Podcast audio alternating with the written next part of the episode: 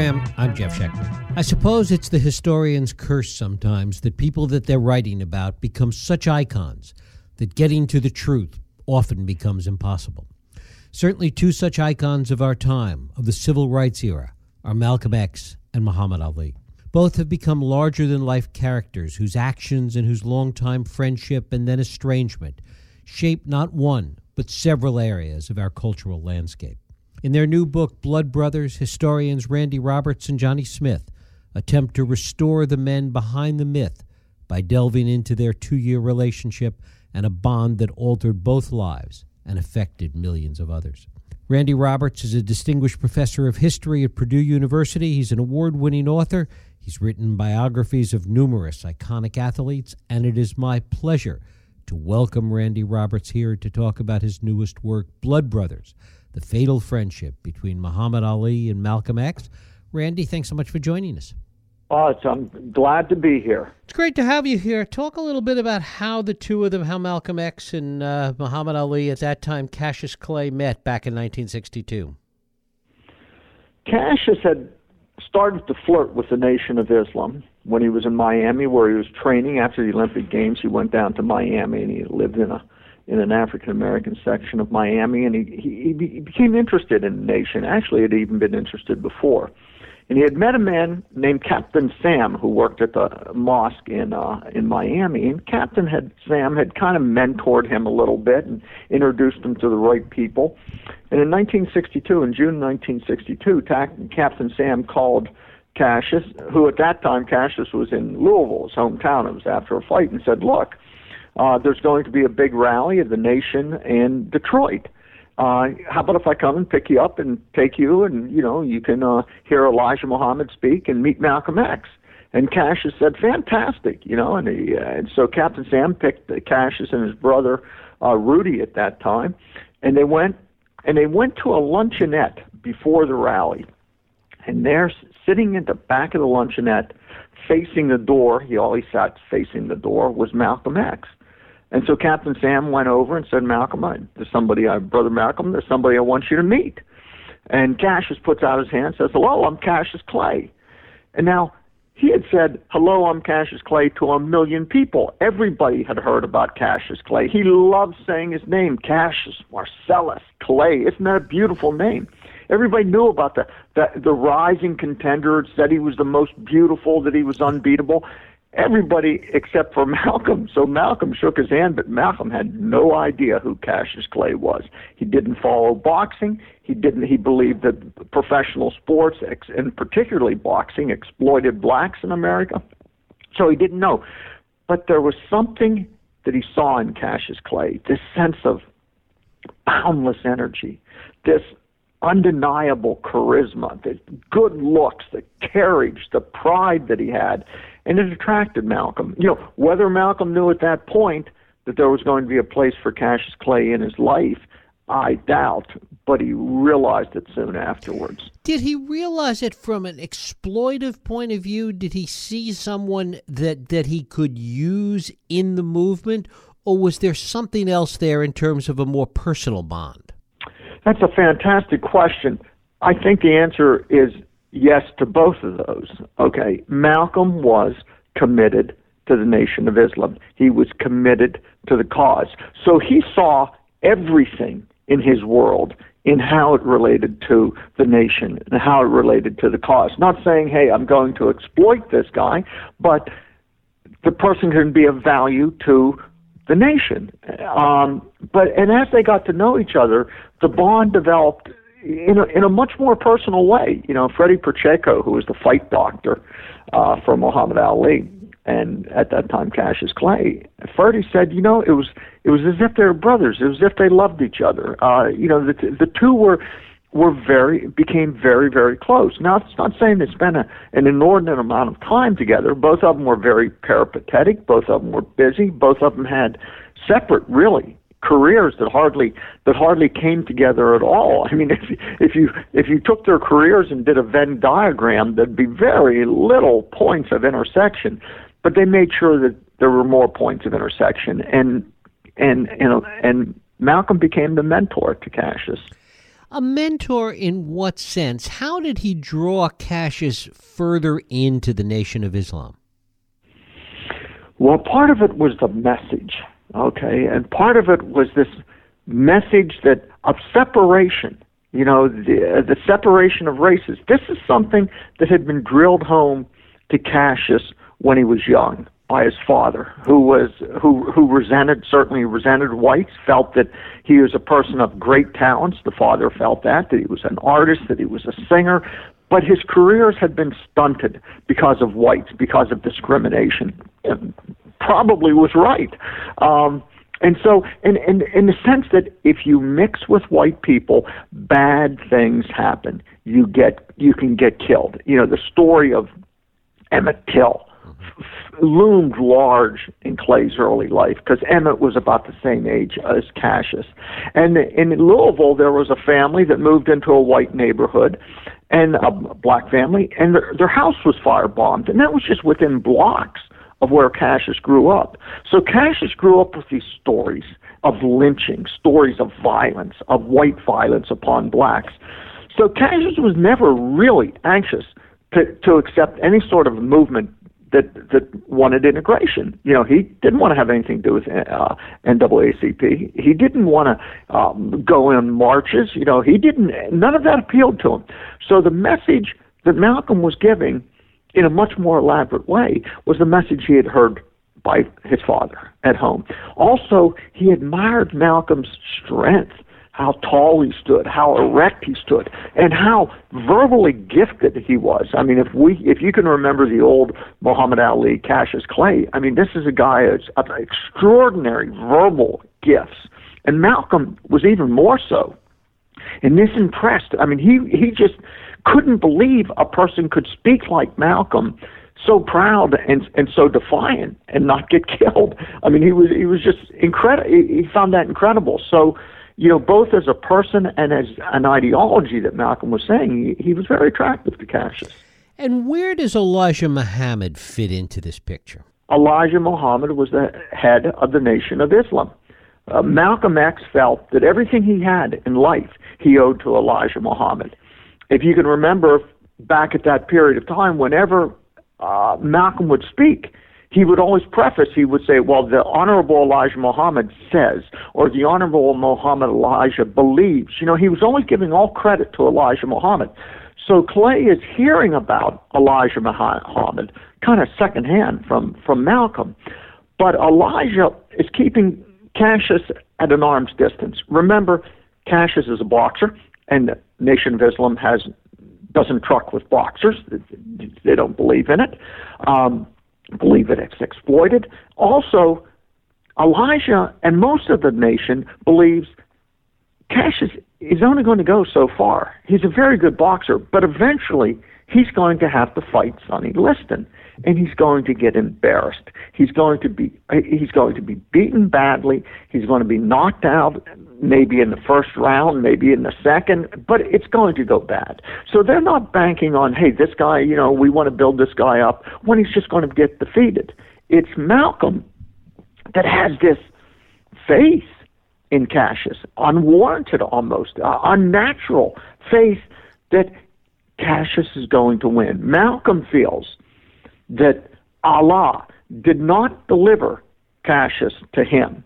And Allah did not allow Cassius to rise in ranks. That, that Allah had a mission for Cassius.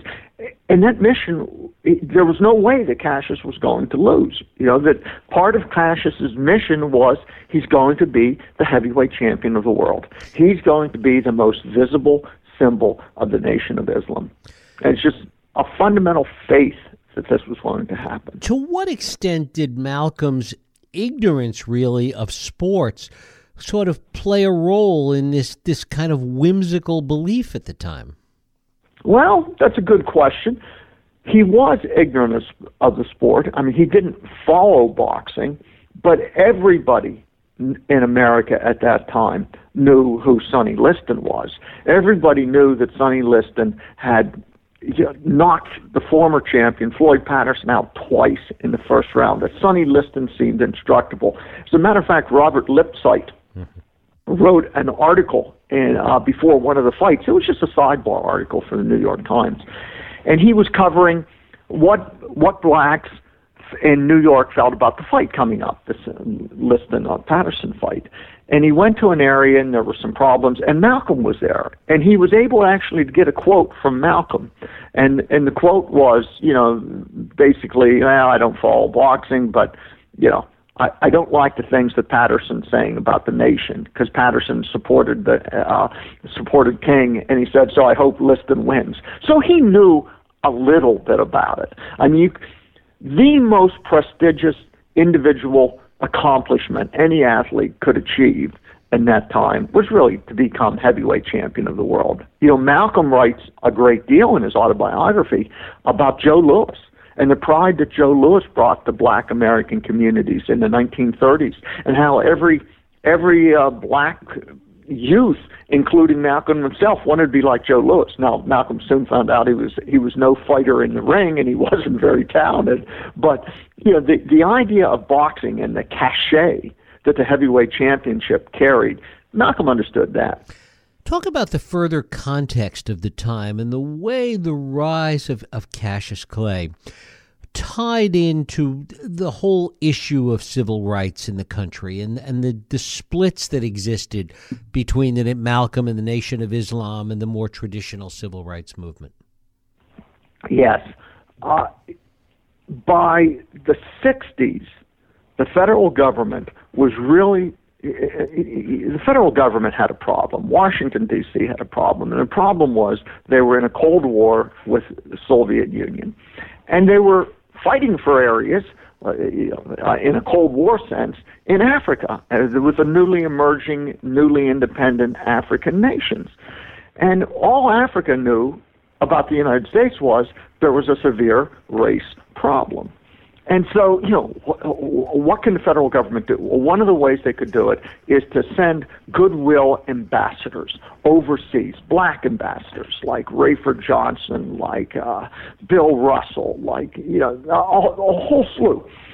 And, and to talk about, you know, America's trying to help the race problem. Well, Cassius was like this. In the 1960 Olympics, Soviet reporters interviewed Cassius Clay and said, "Well, you know, tell us about the race problems in America." And Cassius Clay said, "Wait a second, wait a second. The United States of America is the best country in the world, including yours. And yes, there it may be hard for me to get a, a meal sometimes in the South, but we got we got smart people working on that. We're solving our problems." So Cassius kind of st- begins his career, his public career, as kind of a pitchman for the United States. But that starts to change. And this is the way most uh, of the leading African American athletes, they supported integration, they supported Martin Luther King. You know, people like Jackie Robinson, Floyd Patterson went south uh, with Harry Belafonte and other leaders. But Cassius starts to move in a different direction. He starts to move to a, an organization, a nation of Islam, that's saying things aren't good in America things aren't getting taken care of. As a matter of fact, whites are the problem in America, the kind of the blue-eyed devils, the ideology of the nation at that time. And that, you know, we want separation, separation of races. So he's taking, he's going political in a way that no other athletes are going. You know, I mean, yes, other athletes are involved in the civil rights movement with King, but they're not involved with the nation. So not only is he alienating white America, he's alienating much of black America too that believes in the orthodox civil rights movement. And talk a little bit about the ongoing conversion of Clay and, and how he continued to move in this direction. From early on, he is definitely moving in that direction. By, oh, late 1962, he is his statements when he makes public statements, they're really echoing. I mean, you can hear echoes of Elijah Muhammad and Malcolm X in his statements. And and and this is the way Clay did things. He he would listen to speeches. He would listen to them recorded over and over again. And what what the speaker said, Elijah Muhammad or uh, or uh, Malcolm X, would become what he said. And now he's toning it down. He was probably a member already Okay, maybe not as, as as we would say a card carrying member, but a member. I mean, he's he's a believer, but he also knows that the day that he announces that he's a member of the Nation of Islam, his career is over. Okay, so uh, you know, there's not going to be a fight with Sonny Liston. There's not going to be a championship fight because uh, the Nation of Islam is viewed as an anti-white hate organization at that time, extreme and violent. And if he joins it and says so uh, before he's champion, forget it. So it's not until the day after he defeats Sonny Liston, so we're talking about February 26th, 1964, in the press conference after the fight that he finally says yes. You know, I believe in the Nation of Islam. I believe in the, you know the Honorable Elijah Muhammad. You know, then he comes. It's sort of he comes out at that point. But before then, it would have been professional suicide to come out. The other thing that was paralleling this after he comes out is this split that evolves between Elijah Muhammad and Malcolm. That's right. That's going on at this time. Okay, uh, Elijah Muhammad and Malcolm X are splitting apart. There's great jealousy in the nation. Of the, you know, Elijah is is getting old. He's getting he's ill. He's spending most of his time in in um, Phoenix, Arizona by this time, uh, and and he he may not be around for a long time. So there's kind of a power struggle taking place in the inner sanctum of the Nation of Islam. And a lot of people feel that Malcolm has the inner track. I don't think Malcolm ever wanted to replace Elijah Muhammad, but some of the organization is trying to push Malcolm out. And they're saying things about Malcolm to Elijah. And so there's this rift. And Malcolm is kind of chaffing under under the the guidance or under the, the, the what's happening in the nation. You know, Malcolm sees problems all around, and he doesn't feel the nation is doing enough about these problems. And he starts speaking out. And this causes controversy. And then, you know, he'll be censored. You know, most importantly, uh, you know, President Kennedy is assassinated. And Elijah Muhammad tells the ministers, say nothing about this. Okay, do not mention it. You know, this is too hot of a topic. America is too traumatized by it.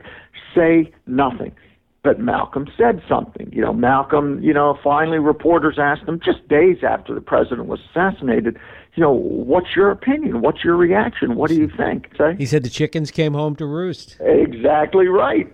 You know, he said, well, to me, this is a case of chickens coming home to roost, you know, kind of violence of America being revisited upon America. And he says, as an old farm boy, you know, I, some people feel are sad when chickens come home to roost, but I've always been glad when chickens comes home to roost. Well, he's just in effect saying that he was glad that the president was assassinated. So he was he was then censored by the by the nation. So he's being pushed out. He's not allowed to give public statements, but he continues to do it. He sees his way back inside the nation is he's going after Clay wins the title he's going to deliver Cassius Clay to Elijah Muhammad. You know, that in, in the great rally that's going to take place just the day after the fight, that he's going to go there with Cassius Clay. And it's, you know, can you imagine suddenly now the heavyweight champion of the world is going to be a member of the nation and, and Malcolm's going to deliver it. What Malcolm didn't know is that the nation had already made their decisions to push him out and to bring Clay in.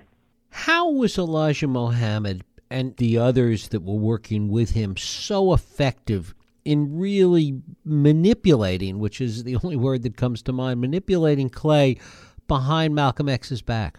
Well, yeah, yeah, I think you have to understand the way Clay viewed Elijah. And it was through Malcolm's eyes. You know, when Malcolm would educate and mentor Clay, he would do the same thing. He would say it the same way. Well, the Honorable Elijah Muhammad teaches us this. And everything I own, everything I have in this world, all my respect is due to the Honorable Elijah Muhammad. So Clay is brought up by Malcolm, mentored by Malcolm, to think that Elijah Muhammad is not just a great man, but a divine man, you know, the, the, the greatest man there is. So how now suddenly Malcolm's splitting with Elijah, Malcolm starts talking about Elijah's infidelity. What is Clay supposed to think? Wait a second. You've just been telling me for several years this is the greatest man on earth. This is the everything he says is divine, is holy, is he is our leader. And now you're telling me all that was wrong? You know, that's a very confusing thing to say. And suddenly now Elijah comes into the picture and he says to Clay, he says, look, Cassius by this time was known as Cassius X. You know, the X was symbolized his lost African heritage. And only he can only get a Muslim name from Elijah Muhammad. And so shortly after he wins the title, Elijah Muhammad will give Cassius X the name Muhammad Ali.